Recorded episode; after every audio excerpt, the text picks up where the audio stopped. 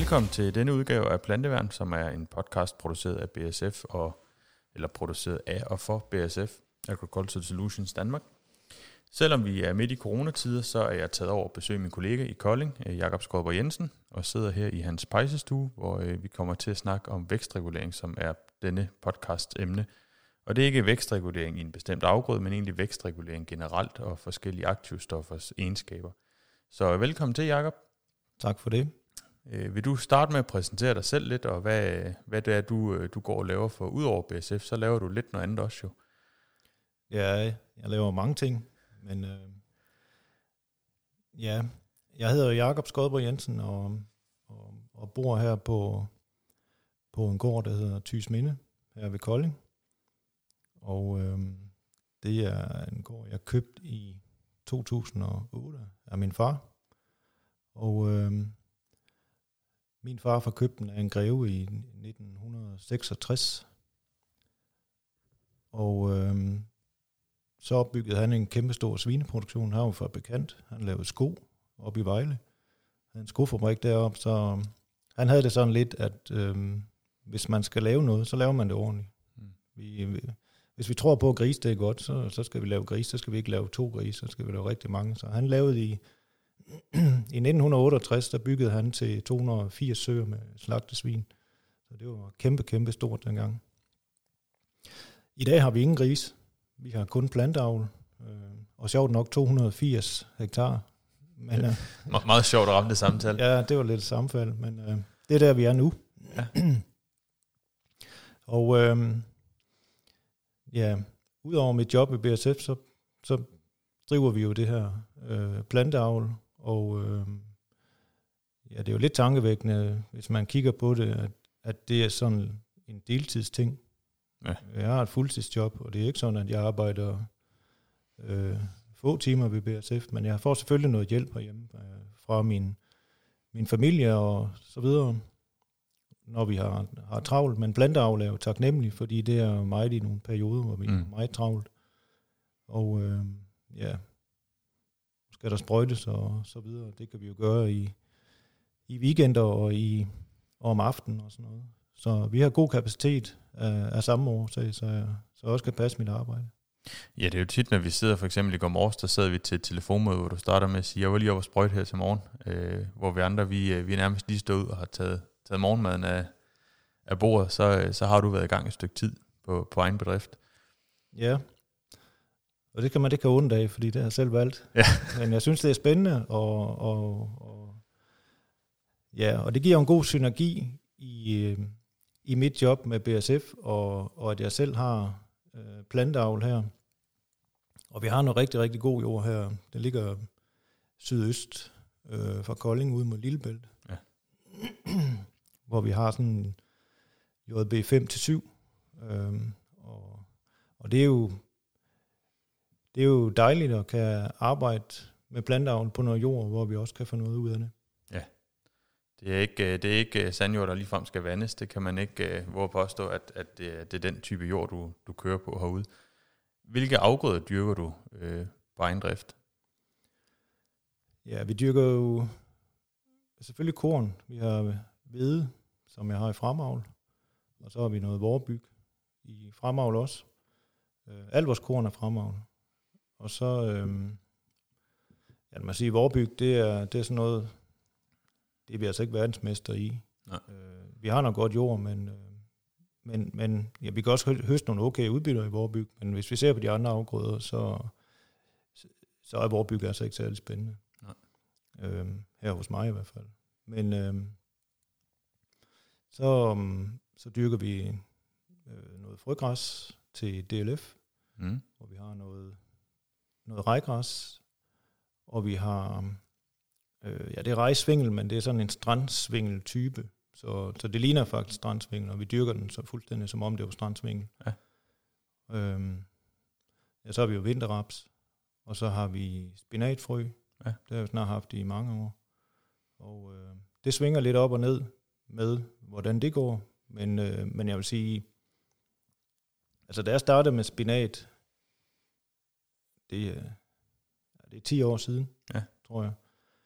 Og øh, der, der var det meget med, at øh, jamen, spinat det er sådan en lucky punch, man har, altså, og, og det giver rigtig godt nogle år, så giver det rigtig, rigtig dårligt andre år. altså jeg vil sige, altså, vi har da haft mange gode år, men jeg har også haft nogle, øh, hvor, det, øh, hvor det ikke er gået så godt, men, men, men så har de andre afgrøder heller ikke været gode. I 2018, hvor det var tørt. Så, men alt i alt, så synes jeg, det er, altså det er spændende at have et godt stedskifte, fordi mm. altså det giver, altså det giver bare noget andet øh, jord, det giver noget andet liv. Altså der er mange, der snakker om, at, øh, at hvis man dyrker på den ene eller anden måde, man lader være med at pløje eller et eller andet, og så får man, øh, så får man både fugle og insekter, og man får øh, alt muligt, altså en, en, en større diversitet og så videre. Jeg er helt overbevist om, og det kan jeg se her, vi har simpelthen så mange af alle de der arter, som øh, alle de råber op om, at øh, det findes ikke på de der intensive planteavl. Og det vil sige, at mit, mit planteavl, det er intensivt. Mm. Øh, og det skal det også være, fordi jeg skal, altså, jeg skal have nogle høje udbytter her, fordi det kan vi. Ja. Men, øh, men jeg kan også se, altså alle de arter der, som, som man siger, de findes ikke på, på de her intensive planteavlsbrug, øh, dem har vi masser af. Øh, og for mig, der er det sædskiftet, der gør det. Altså forskellen i afgrøderne rundt omkring, altså det, det, er, det er altafgørende. Mm. Og det giver jo en masse fordele i, i, i de afgrøder, vi så har. Altså har vi noget, vi kan bare gå ud og kigge på vores marker nu. Nu har vi haft et lidt besværligt efterår med masser af nedbør. Vi kan gå op og kigge der, hvor vi har haft spinat, og der, hvor vi har haft raps mm. sidste år, hvor der står hvede der der står nogle fabelagtige øh, hvedemarker nu. Ja. Og der, hvor vi har haft, øh, vi har en enkelt mark, der har været ved efter hvede, øh, ja, den er bare ringer. Ja. Tydeligt. Men det, det er også det generelle billede, synes jeg, når man kommer rundt og ser, at dem, der, dem, der dyrker samme afgrøde flere gange i træk, det, det er ikke det samme som at se en førsteårsmark. Nej. Og, og det, er, det er jo det gode håndværk, kan man sige, der, der hænger sammen med, hvad er det, man får ud af, af flere års strategier at det ikke bare er en her nu vurdering af, hvad kan vi, hvad kan vi sælge bedst muligt, og hvad er det så, vi skal have. Ja. Øh. Men ellers så er, um, altså det er da også meget mere spændende mm. for mig, synes jeg. Selvom man kan sige, at jeg, jeg burde jo om nogen ikke have tid til at, at, at sætte mig ind i alle mulige forskellige typer afgrøder. Men, men man kan sige, at det er, jo, det er jo en god synergi, fordi det er jo også det, jeg gør i mit job. Ja. Så, så det er jo ikke sådan, at hvis jeg skal tage en beslutning herhjemme, at jeg skal til at sætte mig ind i det. Det, det har jeg jo allerede gjort 10 gange for alle mulige andre. Ja. Ja, ja det, er jo en del, det er jo en del af det, vi kører laver, det er jo at, at have en indsigt og en viden om, om både de produkter, men også de afgrøder, vores produkter kører i. Ja. Og, og det leder mig jo lidt hen til vækstregulering i forhold til, til dagens emne. Ja. Og man kan sige, at din viden for vækstregulering, det er jo ikke en, du selv har fået ved kun at køre på, på egne marker, men det er også en, du har fået i et samarbejde med Wilhelm Rademarker. Øh, kunne du bruge to sekunder på at fortælle om, hvem, hvem han er, eller var han, eller er han? Han er jo stadigvæk, kan man sige. Ja. Øhm, jeg vil sige, for, for et eller andet antal år siden, der, at jeg kunne godt opleve vækstregulering. Det var sådan noget, om man, om man tænkte det ene eller det andet produkt øh, til vækstregulering, det var sådan set lige meget. Det var, man kiggede bare på prisen, og dengang der kostede Psychocell øh, 22 kroner eller sådan noget. Det var meget, meget billigt. Øhm, men man, man differentierede ikke så meget imellem de egenskaber, de forskellige aktivstoffer har mm. i de midler, som vi nu, vi nu bruger. Og øhm, der tænker jeg faktisk, det kunne, det, vi burde kunne gøre det bedre, vi burde kunne vide mere om det. Så man kan sige, det var et eller andet, jeg, jeg, det ville jeg gerne vide mere om. Så var jeg nede i Tyskland, nede på Limburg Hof, nede i BSF's Plantavls øh, hovedkvarter. Og der, øh, der mødte jeg så, eller var sammen med en, der hedder Wilhelm Rademacher, og han har været ansvarlig for, øh, hvad hedder det, vækstreguleringsmidler i BSF i 40 år. Så man siger, om, om nogen i verden, så er han nok en af dem, der vidst ja, mest absolut mest om, ja. om det her, i hvert fald inden for altså, ja, landbrugsafgrøder. Øh, ja. Og man kan sige, nu er jeg jo uddannet agronom, og synes jeg selv, jeg har sådan en rimelig øh, god, god viden og erfaring inden for, inden for planteavl og så videre. Men, men uh, Wilhelm Rademacher, han er, er, er plantefysiolog. Mm. Og man kan sige, det, det er jo et helt andet niveau, man arbejder på. Ja. Vi kigger ud i marken, hvordan det gror derude. Det gør han også, men han kigger altså også, hvad sker der inde i planten, inde i cellerne og så videre. Når man bruger et eller andet middel, eller hvad gør man? Så, så man kan sige, det er jo vildt specifik viden at have. Ja. Og, og der er jo meget, meget der er uopdaget inde i planterne, hvad der egentlig sker. Man, man kan se, der sker et eller andet, når man gør noget, men, men ofte ved man jo ikke, hvorfor. Mm. Men det er noget, det han vidste noget om. Ja. Og det er jo, det er jo imponerende, at man kan at man kan vide en masse om, hvad der sker direkte inde i en plante. Ja.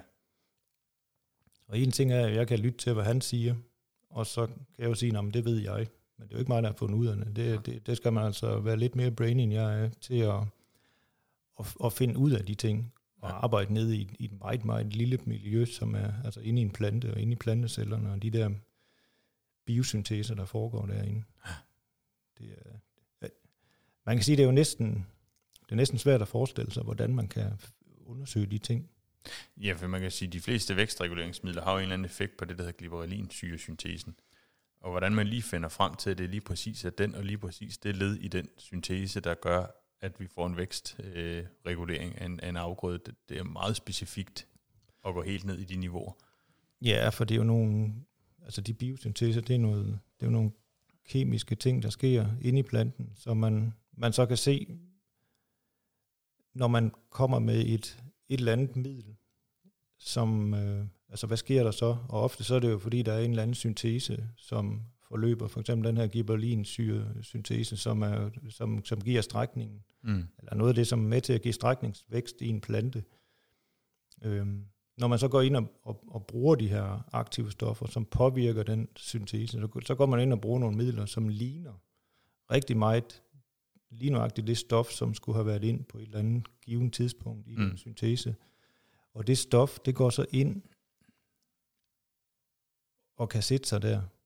Men, yeah. det, men når det så ikke er det rigtige stof, så går den i stå. Mm. Fordi at, at ja, ja, det var ikke helt det, der skulle bruges. Nej. Men, men det passede ind alligevel. Det passede ind og lavede en blokade på, ja, på det stof, der så ja, skulle have givet vækst. Ja, så blokerede det faktisk. Og der må man sige, det er egentlig på vækstreguleringsmidler, er det jo faktisk det, der sker med de fleste af de aktive stoffer, vi bruger. Mm. Vi har, hvis vi skal prøve at riste dem op, de aktive stoffer, vi har i Danmark, så man kan sige, det er jo ikke fordi, det er så mange. Jo, vi har faktisk rigtig mange aktive stoffer. Øhm, og, og de er jo lidt differentieret i, i forskellige afgrøder, men der er jo alle mulige havekulturer og specielle, mm. altså gardneri og sådan noget. De har nogle, nogle midler, som, som vi aldrig nogensinde arbejder med, ja. øh, som, som vi stort set ikke kender. Øh, men men, men, øh, men inden for for man kan sige, landbrugets planteavl, der er det jo, der, der har vi jo, hvad man siger, fire aktive stoffer. Øh, vi har jo, øh, altså i korn, der har vi fire aktive stoffer, som er øh, prohexation calcium, mm. så har vi trinexapaketyl, mepikvat klorid og klormekvat klorid. Og de to sidste, de ligner hinanden. Det er jo klormekvat klorid, det er jo psykocell, som de fleste de kender. Øhm, de ligner hinanden, og de virker på et bestemt sted i, i den her gibberlinsyre øh, syntese, hvor de går ind og blokerer øh, lidt tidligere der. Og så de to andre, de, de, de, de virker stort set også på samme måde øh, og blokerer den. Øh, så man kan sige, det er det samme sted, de, de virker stort set. Ja. Øh, og på samme måde. Øh, men, men derudover, så har de nogle, nogle egenskaber, som, som er ret forskellige. Og der kan man sige, det er jo, det er jo der, man, man kan differentiere sig lidt, hvis man, hvis man kender til det. Ja, ja, i måden at anvende produkterne på i, i praksis ude i, i landbruget. Og, og hvis vi lige skal vende, så Proexidium Calcium er jo det aktive stof, der findes i Medax Top og Medax Max, og øh, hvad hedder den, uh, Trinexapac. I Tyl er jo blandt andet det der i Modus og Sonis og, og Modus Start. Ja. Øh, og, en masse, og, og masse andre masse kopier. Andre, ja, masse andre masse. kopier. Ja. Så, men man kan sige, at de har nogle forskellige egenskaber. Selvom de virker på samme sted, mm. så, øhm, så kan de give forskellige resultater. Vi kender jo Psychocell, det virker stille og roligt. Det er, det er sådan meget sikker vækstregulering, men, men øh, ikke ja. noget, der gør noget væsen af sig, men det virker faktisk godt. Det er et skide godt produkt. Ja, og ofte kørt tidligt ja. på sæsonen. Ja, det er jo sådan et produkt, man bruger inden stadie, altså inden strækningen egentlig. Mm. Øh, hvor de andre midler, dem, kan man, dem bruger vi faktisk fra strækningen begynder. men, øh, men Psychocell er jo et godt produkt. Det er, det er gammelt, det er fra, jeg tror, de opfandt det i 66. Ja. Så, og mepikvalkloridet, det findes jo i tapal, og det findes i, i Carix til, til vinterraps, og så findes det i, i Medax Top, som, øh, som vi har. Det er alle produkter, som BSF har på hylden. De fleste, eller alle BSF's øh, vækstreguleringsprodukter, sådan, altså deciderede vækstreguleringsprodukter, mm. det, er, det er blandingsprodukter med to aktivstoffer i. Ja. Det giver noget sikkerhed og noget, noget altså en god, øh, det er til nogle gode kombinationer, der ligger i det. Ja. Altså Medax Top, det, det er jo en blanding af prohexidon, calcium og så noget mepikvalklorid. Øhm, og så man siger, hvad er fordelen ved, at der er de to? Jamen, den ene, den virker rigtig hurtigt, Mm. og er meget, meget effektiv. Øhm, prohexidon, calcium-delen. Og så har vi øh, mepikvalklorid, som øh, det virker det virker lidt eller psykosel. Det virker, det virker sådan stille og roligt, Ja. men det virker. Ja. Tapal, som vi har, det er også mepikvalklorid, men der er der et andet aktivstof i, som hedder etefon. Mm. Det kender vi også fra, fra Cerone. Ja. Og der kan man sige, det er faktisk et af de, de aktivstoffer, vi bruger i korn, som differentierer sig eller adskiller sig fra, fra de andre. Det virker på en anden måde. Ja.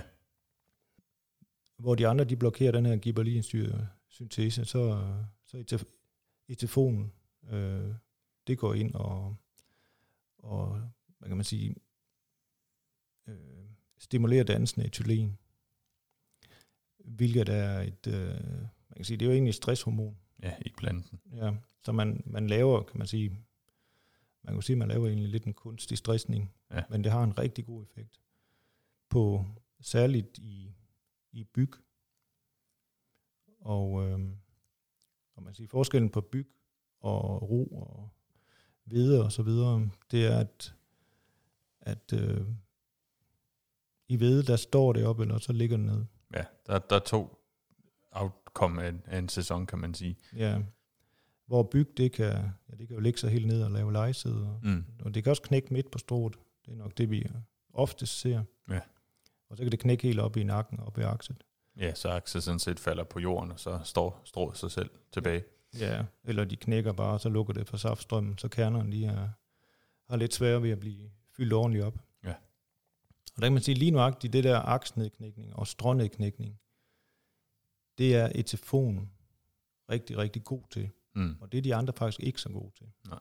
Så jeg vil, jeg vil sige, skal man vækstregulere sit byg, så skal man altid bruge et produkt med et telefon Ja. i den lidt sen øh, vækstreguleringsfase der, så man har styr på det.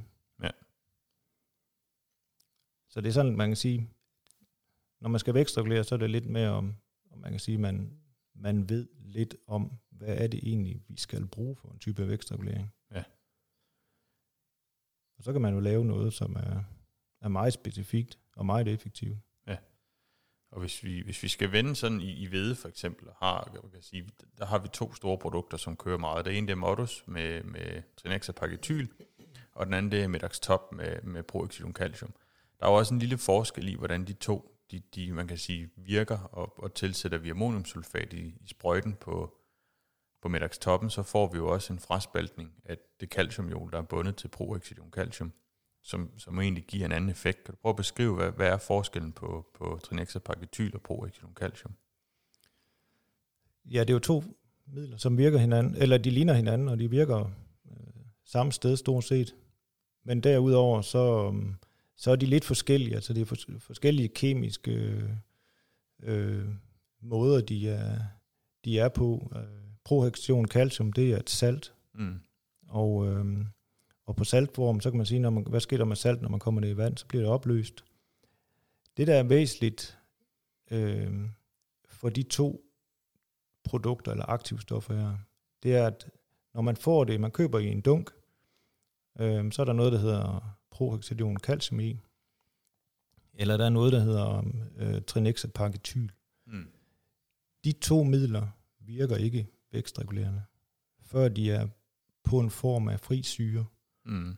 Og, og, og ja, det, det lyder jo lidt, øh, lidt øh, indviklet sådan noget, men, men, men det er sådan, at prohexadion calcium, det virker kun, når calciumionen er pillet af Mm. aktivstoffer. Så man har prohexadion som en fri syre uden calcium på. Ja.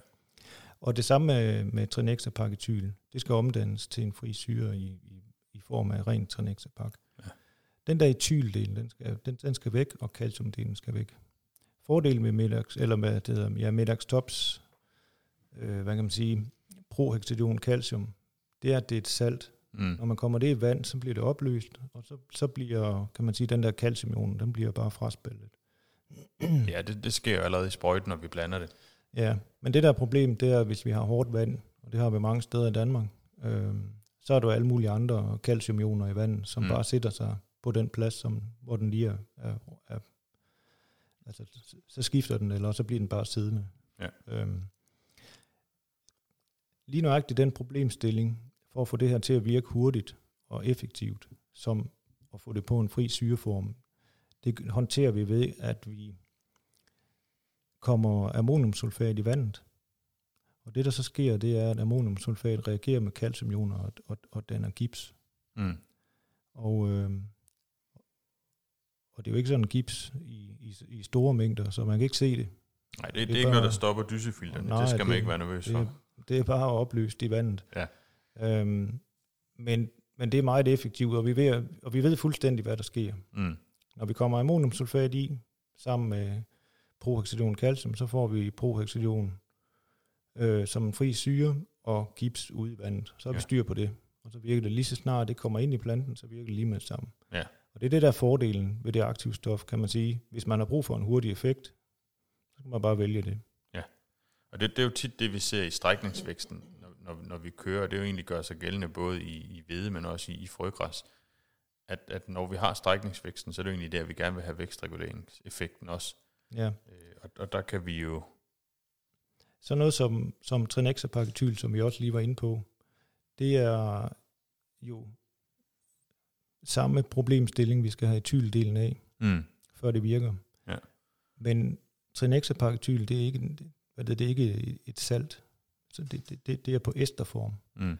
Og derfor så, så kan man ikke bare gøre et eller andet i sprøjten. Nej. Der er det faktisk plantens, øh, kan man sige, synteser inde i planten, der omdanner det Ja. først. Og hvis man skal have syntese til at gå hurtigt ind i en plante, så er man afhængig af, af lys Mm. og temperatur, altså varme. Øhm, ja. Nogle af de der ting der, der gør, at, at tingene gror Ja. hurtigt. Altså jo, jo mere vækst der er i en plante, jo hurtigere går alle de der synteser. Så man kan sige, hvis vi har en periode, hvor, altså hvis det er gråvejr overskyet, øh, så går det lidt langsommere med effekten. Ja. Øhm, så man kan sige, øh, trinexapaketyl er mere afhængig af, øh, af lys og temperatur, Ja. end, end prohexidon calcium er. Fordi det, det, det håndterer vi med det her ammoniumsulfat. Ja, plus vi har, hvad kan man sige, proektion calcium er jo den ene del, men den anden ting er også, at vi har mepicoet-kloden med i, i Cygose, eller i Medax-toppen også, som, som også har en effekt lidt tidligere, hvor vi kan sige, der får vi jo effekten af to aktive stoffer i et vækstreguleringsprodukt. Ja, ja det er rigtigt.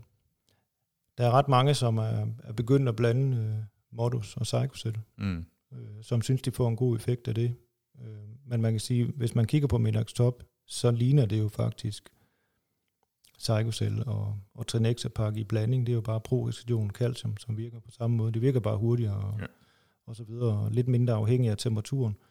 Øhm, men så har vi mepikvatklorid, som virker, eller som ligner psychocell. Så man kan sige, vi har lidt noget, der virker hurtigt, Mm. og meget, meget effektivt, og så har vi den der mepikvatklorid-del, som virker over en lidt længere tid, og sådan lidt mere, kan man sige, lidt mere gelente. Øh, Så det er en rigtig god kombination, man har Mm. fundet på der. Og det er faktisk Wilhelm Rademark, der har været med til at udvikle prohexadion calcium. Ja. Det er jo, kan man sige, det er jo en- en stor ting, at, at jeg ved ikke, om det er ham, der har fundet aktivstoffet, men han har været med til at udvikle alle produkter og sådan noget. Så Ja, ham der har været inde over blanding også, går Ja. fra af, af de her to aktive stoffer. Ja, det er det. Ja. Men man kan sige, at jeg er jo, jeg er jo privilegeret at have, have haft muligheden for at, at arbejde lidt sammen med ham, mm. og, og jeg har jo, kan man sige, jeg har jo lært meget af ham, men også at jeg kan omsætte det, som jeg har hørt fra ham, eller lært af ham, ude i, i de marker, vi nu også er ude i. Så man kan sige, en ting er at vide, hvordan tingene virker, og, og hvorfor. En anden ting, det er at omsætte det til noget, man kan bruge. Ja, til noget praksis. Ja. ja. Og egentlig, så man bruger det bedst muligt. Lige præcis.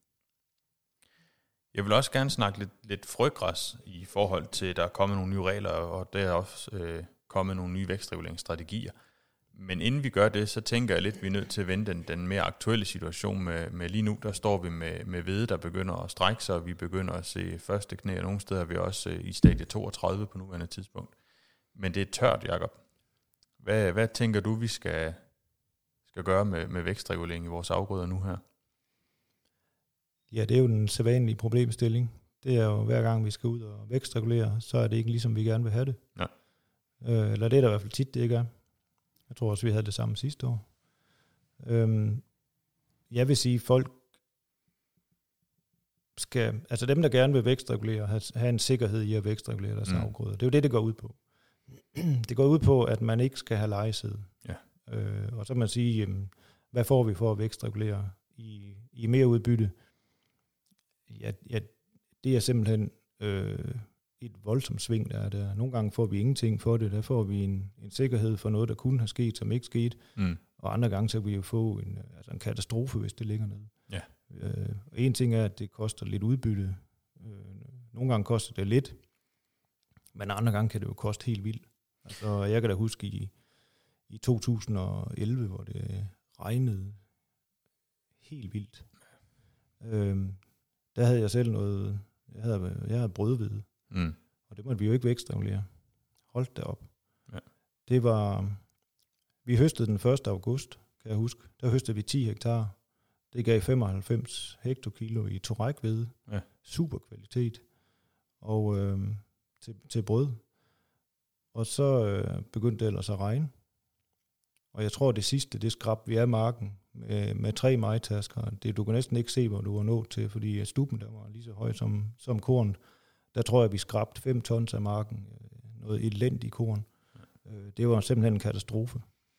Ja, man kan sige, de her, de her situationer, de opstår jo af og til, man kan sige, 2008, der skete det på Lolland med en havlby, så lå hele Lollands videre ned. Sidste år i, i Nordjylland, der nåede de jo heller ikke at få høstet, før regnen rigtig sat ind øh, mange steder. Så, så lejeset opstår jo fra år til år, og det, det, det koster ikke kun udbytte og kvalitet, det koster også høstbesvær. Det koster effektivitet, det koster tørringsomkostninger på, at vi har haft afgrund til at ligge nede i, i jorden sådan set. Ja, det kan koste for sen etablering af den afgrøde, man skal have bagefter. Altså vinterraps er jo et følsomt eksempel, hvor ja. hvis man har planlagt, at nu skal vi lige høste der ved der, så skal vi så noget raps, og det kan vi gøre den 20. eller den 15. 20. august. Hvis det så bliver den 5. Øh, september, så er det løb jo kørt. Ja. Øhm, eller så er det i hvert fald, så er vi i hvert fald bagud på point næste år igen også. Ja. Så man kan sige, det, det, det, det kan jo influere rigtig meget, det her. Ja. Og så kan man sige, for at vende tilbage til, til hvad, hvad, hvad vi skal gøre nu her, man kan jo sige, der er jo, der er jo flere løsninger at køre på. En af dem kunne jo være at gå ned i dosering nu, og så følge op med noget øh, senere. Øh, nogen har måske også kørt Psychocell allerede. Øh, der, der er jo mange situationer, det er jo lige før det er individuelt fra landmand til landmand lige nu, hvad han skal, hvad han skal gøre, tænker jeg umiddelbart. Og det ved jeg ikke, om du er enig i, i den betragtning. Jo, det, det, det er meget individuelt, og det kan også være individuelt fra mark til mark. Øh, vi har jo en, en etablering, som er, er foregået, øh, som vi lige var inde på tidligt. Nogle marker, de står fantastisk godt mm. efter gode forfrugter, og nogle har været ude med noget gødning tidligt, som, som man siger, de er godt i gang på noget god jord, og som, ja, der er jo ikke noget stress. Det vil godt have lidt mere varme, men, øh, og så er det jo, hvad kan man sige, marker lige ved siden af, som, er, som ser trist ud, øh, og ikke rigtig er noget... Øh, kan man sige, spirit i dem. Mm. Og, og der kan man sige, hovedregel nummer et inden for vækstregulering, det er, at man skal altid vækstregulere før en periode med god vækst. Mm. Altså hvis man kan se, at, øh, at det, det er sådan en halvdårlig vækst, eller, eller det bliver meget koldt, eller man tænker, nu går, altså væksten, den kan godt gå i stå lidt, så skal man lade være. Ja. Fordi det, altså man får en dårlig effekt. Mm. Alternativt, hvis man tænker, at nu bliver det jo ved med at være sådan længe, så kan man jo gå ned i dosering, mm.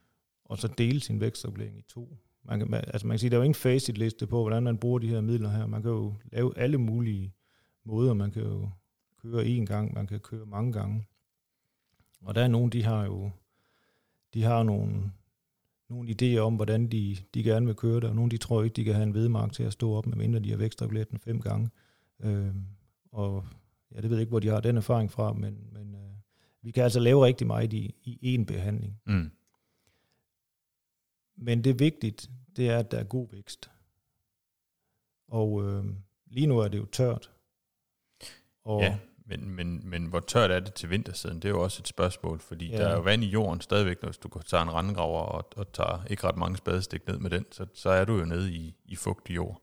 Ja, jeg vil sige, det der er udfordringen lige nu, det er egentlig nok ikke så meget vand. Det er nok mere, at øh, den gødning, der er spredt ud på marken, den ikke er oplyst mm. øh, lige nu. Så man kan sige, der er jo ikke der er mange steder, der ikke er sådan helt vildt spjert i væksten. Ja. Men, øh, men jeg synes, der er også meget mange marker, så der ser godt ud. Ja. Og der bliver bare altså, køre helt som normalt. Ja.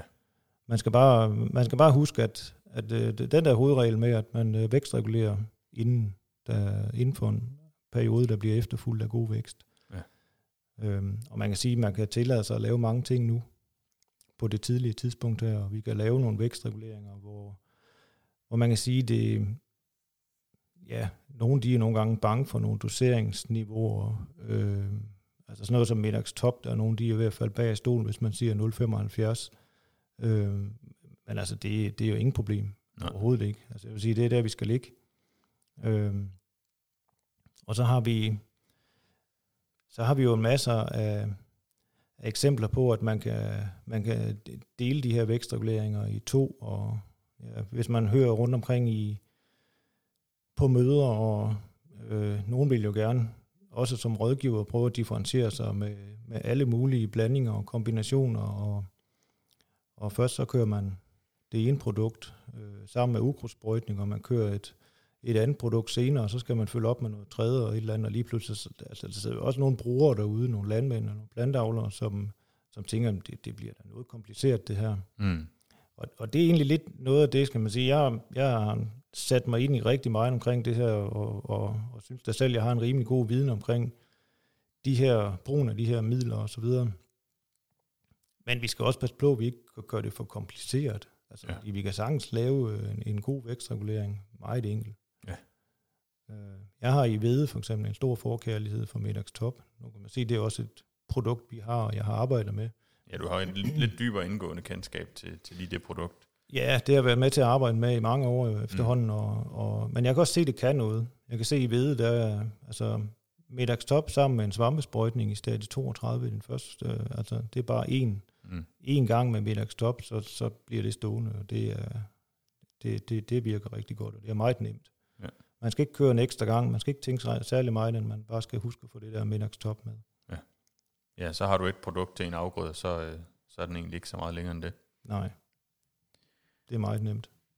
Ja, hvis vi springer, hvis vi springer lidt videre hen, nu kan man sige, nu har vi snakket lidt vorbyg, og vi har snakket øh, kort om, om Garrix i rapsen, også ikke så, så specifikt, men, men frøgræs er der jo kommet en ny regel på. Der har det jo tidligere været Trinexapak, der har været foretrukken vækstreguleringsmiddel i frøgræs.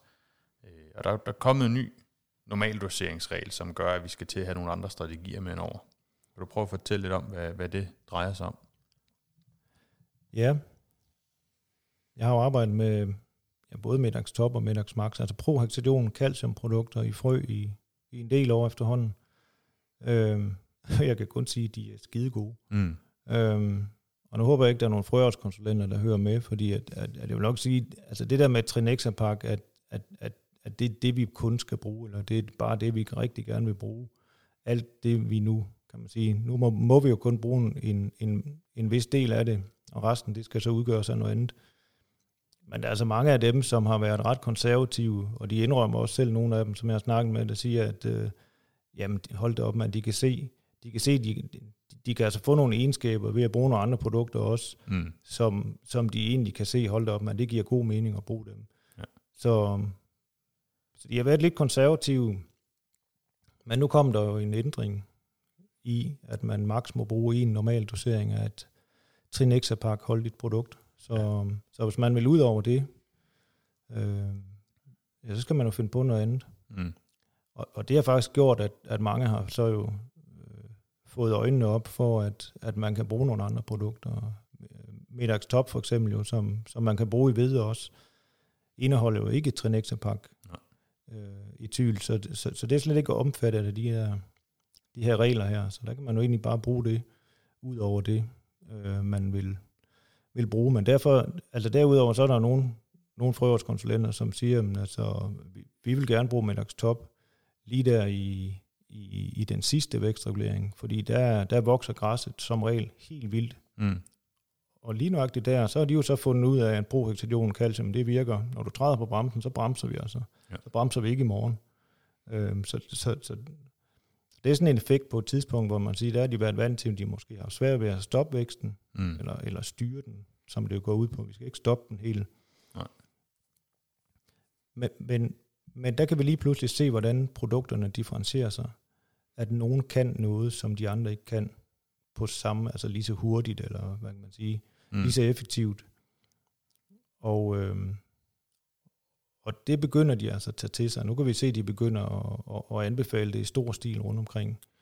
Og det er altså ikke kun fordi, at jo, de er blevet tvunget lidt, de fik armen lidt vredet om på ryggen, og så fandt de så ud af, at der var faktisk noget, der, der virkede rigtig godt også. Mm. Øh, så man kan sige, nu har de jo nu har de jo opdaget, at der er nogle flere værktøjer, øh, stykker værktøj i den værktøjskasse, der er i, i frømarkerne også. Og ja. det de, begynder de så at udnytte nu. Mm. Og man kan sige, det er, jo, det, er jo ikke, det er jo ikke noget, der ville blive anbefalet, hvis ikke det var noget, der, der havde nogle gode resultater med sig. Så selvfølgelig er det også noget, der, der ligesom kan noget i afgrøderne. Vi kan se, vi kan se alle de forsøg, vi har lavet igennem en del år efterhånden, at øh, de her prohexadon calciumprodukter, de klarer sig altså øh, som det bedste, eller ja, hvad kan man sige, som det bedste Trinexapak løsningsstrategier øh, eller bedre. Mm. Så der er ikke noget, der er slet ikke noget at betænke sig om. Nej. Det har bare været lidt træ at, at få, få dem trukken i gang i de afgrøder der. Det er også nemmere bare at have et produkt. Jo, jo, jo, bestemt. Hvert år, Jakob, så oplever jeg lidt, at øh, der er nogle landmænd, der, der, der henvender sig og siger, at de føler ikke, at deres vækstregulering har virket. De kan ikke se, at den har virket i afgrøderne. Og der tænker jeg egentlig specielt på hvede nok, det jeg får flest henvendelser på, at, at øh, de har kørt med Medax Top, og de synes ikke, de ser nogen effekt. Og det jeg typisk oplever, det er jo, at de brokker sig over, at højden er ikke så meget forandret i forhold til, til, øh, til ubehandlet, eller til et hjørne, der måske ikke de har fået det, som, som den skulle have haft. Hvordan, hvordan kan vi se effekten af sådan nogle vækstreguleringsmidler? Det gør så egentlig gældende i både øh, hvad kan sige, raps og i korn og, og i høj grad også i frøgræs med. Det er jo ikke nødvendigvis højden, der afgør, om vi har fået en vækstregulering. Nej, altså man kan sige, noget af det, vi kan, altså det er jo det mest visuelle, det er jo at kigge på højden. Mm. Hvis, den der, hvis den er vækstreguleret, den er lavere end den, der ikke er vækstreguleret, øh, jamen, jamen så er det jo tydeligt, at vi har haft en effekt. Mm. ja, man, man kan godt joke lidt med nogle planteavlere, de har også lidt det der med, hvis ikke posten han kan se en forskel, når han kører forbi op med grusvejen, og han kommer ind og banker på og siger, hvad søren har du lavet der? Ja. Så, så er det som om, om der, der er jo ingen effekt. Altså, nogle gange så ser vi jo nogle effekter, som er altså en styrkning af strået. Altså det kan man jo ikke se med, med 30-40 km i timen op med grusvejen fra, fra bilen. Der er man altså nødt til at gå ud i marken og pille nogle planter op og, og måle dem, eller, eller man kan jo man kan sige, noget af det, der er tydeligt, det er jo den strækningsvækst, som vi påvirker, når vi vækstregulerer tidligt i strækningsvæksten. Mm. Det er jo mm. de, de nedre internode. Altså, ja, man kan sige, det, længden mellem knæene. Ja, det er strå. Ja. Længden af strået mellem knæene, det forkorter vi. Ja. Og vi fortykker det også, når vi vækstregulerer. Det er jo der, kan man sige, i en vedmark for eksempel. Det er jo den, i min verden, den, den bedste effekt at få, det er, at vi får en stærk øh, en, en stor styrke i bunden. Ja. Og der, der er mange, der spørger, jamen, vi kan jo vækstregulere ind til stadie 39 med, med Midax Top, altså hvor fanebladet det er fremme.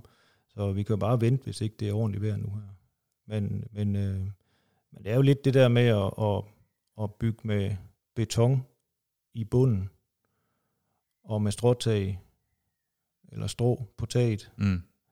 det vil jeg hellere end at bygge med strå i bunden, og så bygge beton ovenpå. Øh, altså, vi skal have styrken i bunden, Ja. fordi det er dernede, det knækker, når det vælter.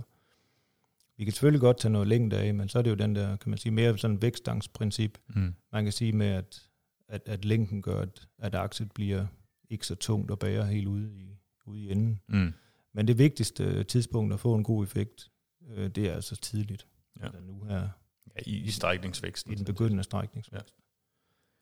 Så, men altså det der med, om, om, man, om man har fået en god effekt. du kan sagtens få en god vægtreguleringseffekt og en god stråstyrke, uden du kan se det. Mm. Sådan, hvis du kigger ud over marken. Nogle gange kan du selvfølgelig se, der, der så, så reagerer afgrøden mere end, end andre. Men, men du kan få en, en rigtig god effekt, uden du, uden du reelt næsten kan se det fra, hvis du kigger ind over vejen. Ja. Og er man i tvivl, så kan man tit gå ind, fordi der er jo tit nogle konturer i marken, der gør, at, at, afgrøden, den, den står jo ikke helt ens, eller, øh, så, så hvis man kigger ned over sådan en mark, det bedste man kan gøre, det er jo at gå ud og, og trække nogle planter op, Mm. og så lægge dem ud på vejen ude ved siden af. Så kan man tit se det. Og så kan man jo kigge på også de der internoder, altså afstanden imellem knæene, og så se, om ikke der er forskel der. Ja. Der, der, der kan man altid se tydelig forskel, hvis man har vækstreguleret, og det har virket. Snakker vi, snakker vi rapsen, så er, det jo, så er det jo også lidt det samme, at det er ikke nødvendigvis højden. Øh, og på nuværende tidspunkt, er jeg faktisk på vejen over, der snakkede vi jo, vi jo om i telefonen, at, at der er også nogle visuelle forskelle i rapsen, man kan, man kan kigge efter, når man, når man har vækstreguleret den. Øh, prøv at beskrive nogle af dem. Altså rapsen er jo, man kan sige det, i rapsen bruger vi faktisk nogle andre midler. Vi kan også, altså vi kan jo, vi kan bruge mange forskellige midler i, i en rapsmark. Mm. Men nogle af de ting, som er godkendt, det er jo, det er jo i Danmark, der har vi jo godkendt øh, mepikvatklorid som det ene aktive stof i raps, som, øh, som findes i Caryx. Og Ja. Caryx, det, der findes også noget, der hedder metconazol, som er et svampemiddel. Og tebuconazol, det er, jo, det er jo det, de fleste de kender som, øh, som Fulicur eller Mm. mm. Det har også en vækstregulerende effekt. Og metconazol, det er jo det, vi kalder Juventus. Mm. Også hvis det er et rent svampemiddel. Så man siger, det er jo faktisk nogle svampemiddelaktive stoffer, som påvirker også gibberlinsyre, syntesen. Men det gør det sådan, de gør det, de gør det lidt i korn. Mm. Det, det, det, er der, det er der flere hvad hedder det, svampemiddelaktive stoffer, der gør. Men der er lige de her, de her to, særligt som vi har godkendt i, i Danmark. Der er et par stykker mere også, men, men i Danmark der er det tebuconazol og- og metconazol, svampemidlerne, som i særdeleshed virker vækstregulerende på raps. Øhm, og, og det ser vi slet ikke i korn, altså på samme måde. Mm. Det er en mikroskopisk effekt, vi får. Men i raps der er det meget udtaget, og det bruger vi selvfølgelig, øh, fordi der er nogle ret positive effekter. Men, men derudover så har vi jo i Carex med mepikvatklorid, som er decideret vækstreguleringsmiddel, Ja. eller aktiv stof. Og, øh, og det giver nogle fordele. Blandt andet, at det virker altså bare mere effektivt Mm. når det er et decideret vækstreguleringsaktivt stof, vi har med os. Så vi får en mere effektiv vækstregulering. Og som man siger med efteråret, der gror rapsen ikke så hurtigt, den strækker sig ikke så meget. Øh, der kan vi måske bedre tillade os lidt at bruge de andre, men, men, men det er tydeligt, at sådan noget som Carex, hvis vi bruger det, det virker meget længere tid, Mm. altså hen over efteråret. efteråret. Så hvis man har noget raps, man sår tidligt, og man skal undgå, at det strækker sig, øh, så kan man selvfølgelig vækstregulere, men vil man sikre sig, at det ikke begynder at strække sig senere på efteråret, og man skal have en lang virkningstid, så skal man vælge Carex, hvor. Mm. vi har det her mipikvatklorid i. Det, det, det er meget mere sikker løsning. Ja. Øh, de, de andre virker også, men om foråret, der vil jeg sige, der duer de andre ikke. Nå. Det har vi prøvet i, i forsøg mange gange, og, og, vi, og vi har også set, altså, hvor vi har vækstreguleret med, med de her svampemidler om foråret, øh, for at se, hvor, hvor godt det virker. Altså, de, de kan lægge trumlet ned ad marken, og så har man kørt med Carex ved siden, og det står fuldstændig op. Mm. Så der er, en, altså, der er virkelig forskel om foråret. Noget af det, vi får, når vi vækstregulerer, det er jo selvfølgelig en, en god styrke. Vi får en raps, der den bliver jo ofte lidt lavere. Nogle gange så bliver den ikke ret meget lavere. Men, Nej, nej, højdemæssigt. Nej, men det bliver meget stærkere i, i bunden. Øhm, hvis man, hvis man kigger på sådan nogle, hvad hedder det, rapsplanter, der bliver vækstreguleret, der er noget, man, man, man, man taler, eller man kan sige det, når man vækstregulerer, en plante, den har noget, der hedder en apikal dominans. Mm. Det vil sige, at hovedskud bestemmer. Og, og det har alle planter, eller det har de, i hvert fald vores kulturplanter, de har det her. og det er både korn og, og raps. Øhm, vi kan se en, en, øh, en kornmark for eksempel. Hvis den øh, begynder at strække sig, og det bliver tørt for eksempel, mm. så kan vi se, så kan de begynde at smide sideskuddene. Så vedtager planten simpelthen, at øh, nu smider jeg sideskuddene. Det er hovedskuddet, der bestemmer. Det er den, der skal forsynes. Øh, Først og fremmest. Prior, altså prioriteret. Ja. Og det samme er der i alle mulige andre afgrøder. Det er raps, raps er det akkurat det samme. Når vi vækstregulerer, så ændrer vi den der apikale dominans. Det vil sige, at vi, vi undertrykker hovedskuddets øh, hvad man siger, prioritering i, i plantens forsyning med næringsstoffer. Og det gør, at, at, at vi får, kan man sige, vi kan sige, at korn kan vi få nogle bedre aks og bedre sideskud, mm. øh, som kan, kan give noget pænere korn øh, på niveau med, hvad hovedskuddet kan. Øh, I raps er det særdeles udtalt øh, når, vi, når vi vækstregulerer, at det er, at det er meget, meget tydeligt. Ja. Øh, vi får nogle, en, en meget, meget kraftig påvirkning af sideskuddene, når vi vækstregulerer med sådan noget som karik som foråret. Øh, det er tydeligt at se. Nogle gange så kan man se, hvis man, hvis man, altså hvis man kører ud og vækstregulerer, man øh, rapsen om foråret, og, og så man lige slukker sprøjten i en bombredde. Det vil jeg jo opfordre folk til at gøre, at de, når de kører med nogle ting, så sluk lige, eller skru lidt op, eller skru lidt ned. Jeg plejer at sige, at det vigtigste udstyr, der er på en sprøjt, det er, det er 10 hvide stokke. Ja, så man kan finde sine så, små forsøg. Ja, så man kan se de der ting øh, øh, op og ned i dosering og så videre. Det er simpelthen, man bliver så meget klogere af det. Ja. Øh, Frem for, hvis man ingen referencer har, så aner man ikke, om det var godt eller skidt, det man gjorde. Lige præcis. Og, og, og vi står altså i en eller anden lignende situation i, til næste år og næste år igen, og, og fremadrettet. Så man kan sige, det er rart at have noget erfaring og, og beslutte ud fra. Ja, det er, altid, det er altid bedre at blive klogere på egen mark, end det er at blive klogere på naboens. Ja, og det er jo ikke altid, at man kan sige, at der, der bliver jo lavet rigtig mange landsforsøg og sådan noget i Danmark, og, og, og, og belyser rigtig mange gode, spændende ting og sådan noget, og, og vi deltager rigtig meget i det også, øh, i den udvikling der. Men man kan sige, at nogle gange så har vi jo ikke facitlisten i, i de her landsforsøg, hvis der har ligget nogle forsøg på nogle få lokaliteter, og man har en, en behandling i, i et led, øh, så man siger, det er meget få kvadratmeter af Danmark, man har fået behandlet, øh, og, og, og det er jo ikke altid, at man lige kan belyse det, man gerne vil mm. i, i de der parceller der. Og, og derfor så laver vi jo rigtig meget ved siden af os, i, i store parceller ved, ude ved, ved dygtige plantavlere, som, øh, som, som, som deltager, som er vildt interesseret i at prøve at, at blive bedre og sådan nogle ting. Ja. Men ja, det, det var lidt et sidespring, men, men, men tilbage til det med, at, at hvis man nu vækstregulerer, og så man prøver at slukke øh, sprøjten i den ene side, eller hvad man nu gør, lave et eller andet sted, hvor det er ubehandling, ja. så vil man nogle gange kunne gå ud og se øh, 14 dage efter.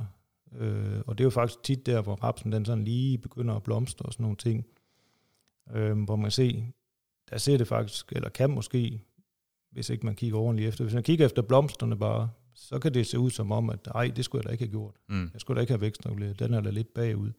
Og det er meget, meget få dage, vi snakker om. Men det der sker, eller folk de kan jo tænke, om den, nu den, den er gået i stårapsen. Det har vi da haft uh, lavet en skade. Men hvis man så går ud og kigger i de her parceller, man laver, eller behandler eller ubehandlet, så vil man kunne gå ud og trække nogle planter op, og så kan man lægge dem ved siden af hinanden. Så kan man se, at dem, hvor man ikke har vækstreguleret, de stikker bare af opad. Mm. De vil op, og de konkurrerer jo imod den rapsplant, der står lige ved siden af, om at komme op i lyset. Ja. Så de stikker mere af, og bliver tit sådan nogle, eller kan blive sådan nogle lange ranglede nogen. Øh, og, og, og jo værre, jo flere planter man har per kvadratmeter, jo mere stresser de jo hinanden opad. Men der kan vi altså bremse dem mm. med en vækstregulering, med sådan noget som Carix, hvor vi kan, hvor vi samtidig med, at vi bremser dem i, kan man sige, hovedskudets øh, strækning, så får vi en udtaget øh, sideskudsdannelse eller en, en, en stimulering af sideskuddene. Og der får vi altså ofte de der aller, aller nederste sideskud, som aldrig vil blive til noget, de, de kommer jo op helt dernede fra og laver jo næsten nogle skud, ligesom en helt ny plante nogle gange. Ja. Så, så i raps er det meget udtaget med den der sideskudsdannelse. Vi får sådan nogle, nogle buske, når vi vækstregulerer, i stedet for sådan nogle lange, øh, med en lille dusk op i toppen. Ja, man kan sige, at vi får også en mere ensartet plante til udnyttelse af, af lysindstråling, fordi vi netop får et hovedskud, der er på niveau med sideskuddene. Vi har ikke et hovedskud, der står og skygger for, for sideskuddene, og alle naboplanterne gør, at du får en mere ensartet skuldbelag. Ja. Øh, også, også til frøfyldnings, øh, altså udnyttelse af, af sollys. Jeg har mange planteavlere, som, øh, som øh, jeg har haft en, han ringede lige den anden dag og sagde, at øh, om han fik noget ud af at vækstregulere øh, sin raps nu her. Øh, han var ikke så meget øh, i, i tvivl om, om, om det ville ligge sig ned eller ej. Det var ikke det, han var bange for. Han ville bare have noget, der var ens og høst. Mm. Man siger, der er mange præferencer på, hvad det er, man vil. Ja. Men det er jo en af de, kan man sige, fordele, man også får. Du får sådan meget ensartet afgrøde, som, øh, som står fuldstændig i samme højde, og, og, og det giver også noget høstkapacitet. Ja, og det er, jo, det er jo i høj grad en af de parametre, vi skal, skal sørge for at få, få modelleret vores afgrøder, så vi har nemmest mulig høst, øh, når vi skal til den, uanset egentlig hvilken afgrøde vi kører med. Ja. Man kan sige, at en vækstregulering i raps, det er jo sådan lidt, man kan sige, at noget vi skal gøre, tror vi på, at det ligger sådan. Ja, hvis vi tænker, det tror vi ikke, mm. så får vi ikke noget ud af det. Jo, det gør vi. Så får vi jo faktisk det der sidskudstand, så vi får den der buskning. Mm. Vi kan få dannet en masse, en masse flere frø. Så man kan sige, at i raps, der får vi jo lidt flere ting end, end bare en sikring mod lejeside. Vi får altså også øh, mange flere frø, og vi kan se i de forsøg, jeg har været med til at lave gennem årene, der, der, der kan vi se, det altså antallet af frø per ja, kvadratmeter eller, eller per areal, der virkelig batter noget rent udbyttemæssigt. Mm. Jeg havde sådan en tro på, at, øh, og det er jo sådan en simpel måde at, at, at, at prøve at tro, at man er pisse klog på, at man kan sige, at hvis vi nu bare øger 1000 kunstvægten med 1 gram øh, i raps, så har vi cirka et tons mere per hektar. Så jeg tænkte, det var bare det, vi skulle gøre. Ja. Øh, så har vi målt på det her, og gået ind og kigget på øh, nogle forskellige behandlinger, og så har vi jo inde og målt 1000 kunstvægt og så videre på, på alle de der udbytter, vi, vi, hvor vi vækstregulerede, og vi svampesprøjtede, og vi havde sådan noget, der hed plus et ton på et tidspunkt i raps. Og øh, så kom der nogle, øh, nogle, nogle tal frem på bordet, og, og så kan vi se, at de, øh, de udbytter, der var de højeste, der havde vi den laveste 1000 vægt. Ja. Og der vil jeg sige, der er inden jeg noget at tænke mig om, så noget der også lige at tænke, at det, det passer simpelthen ikke. Det er bare et lorteforsøg. Det, det, det kan vi ikke bruge til noget. Men det, det faktisk viste, det var faktisk, at det var antallet af frø, der virkelig betød noget på udbyttet. Og selvfølgelig kan vi påvirke, hvis vi kan påvirke begge dele, mm. og få, altså med en vækstregulering, eller en, en god afgrøde med rigtig planteantal, kan, kan skabe et højt antal frø per kvadratmeter. Og så er vi samtidig med, med gødninger og, og gode svampesprøjtninger, kan sikre, at, at rapsen den så fylder de der frø så meget som muligt øh, så er det jo, kan man sige, lykkedes langt hen ad vejen og, og, og formentlig skabe et rigtig højt udbytte. Men, øh, men, men, men jeg vil sige, at jeg bliver klogere på det der med, hvad er det egentlig, der betyder det høje udbytte. Det er altså i stor grad antallet af frø. Ja. Man sige, det er jo faktisk noget af det, vi kan stimulere med Carix om tidligere om foråret. Ja. At vi får de der sideskud med op. Og får, ja, for det andet nogle flere skulper. Ja, man kan sige, at vi, vi, vi har i hvert fald et værktøj til, at vi kan arbejde i retning af, af det. Ja. Og jeg har da landmænd, der ringer uopfordret og siger, hold da op mand, det gav 1000 kilo, da jeg kørte ind i det, jeg havde vækstreguleret. Øh, og da jeg kørte ud igen, så faldt det 1000 kilo ja. øh, igen. Så, så no, nogen har nogle fantastisk gode oplevelser. og omvendt, så har vi jo også nogen, der siger, at jeg tror ikke, jeg fik noget ud af det. Så, ja. Men sådan er verden jo. Altså, ja. vi, det er jo, der er jo super gode resultater, og nogle gange øh, ja, mere beskidende. Lige præcis. Og jeg tænker med, med den bemærkning, så tror jeg, at vi skal, skal til at runde af. Nu nærmer vi os en time på den podcast her, så jeg tænker, at vi har været emnet vækstregulering godt igennem. Og, øh, og vil sige, at vi har, vi har nævnt nogle produkter undervejs. Blandt andet har vi nævnt øh, Cerone, som er registreret varemærke til Bayer. Vi har nævnt øh, Fulicur, øh, som også er fra, fra Bayer Crop Science. Vi har nævnt, øh, hvad hedder den, øh, Modus, både Modus og Modus Start, som er registreret varemærke til Sygenta. Så har vi nævnt Ojo, som er registreret varemærke til, til øh, Nufarm. Nufarm. Og så har vi vores egne produkter, Carix, Medax Top, Medax Max, Tapal, øh, nævnt undervejs også. Øh, jeg tror, det var sådan dem, vi, vi havde fat i. Og så vil jeg sige lige afslutningsvis, at vi, vi prøver noget nyt, og det er egentlig at lave en, en form for brevkasse, hvor I lyttere har mulighed for at stille spørgsmål til os i BSF. Øh, hvis spørgsmålet er stort nok, så bliver det et decideret emne i en podcast. I kan sende jeres øh, spørgsmål til jesper.kystgård, k y s t og går med dobbelt a, bsf.com, og så vil jeg øh, håndtere den her henvendelse øh, og tage med i, i næste podcast. Udover det, så vil jeg sige, at I skal huske at læse etiketten på, på dunkene, så I får den korrekte brug af, af det plantevand, I kører med, så bliver det både øh, øh, sikkert og, og optimalt anvendt i forhold til, til forskrifterne. Og ellers så vil jeg sige tak til dig, Jacob, for at deltage i, i den her podcast. Selv tak, Jesper. Og så øh, vil jeg sige tak, fordi vi er med derude.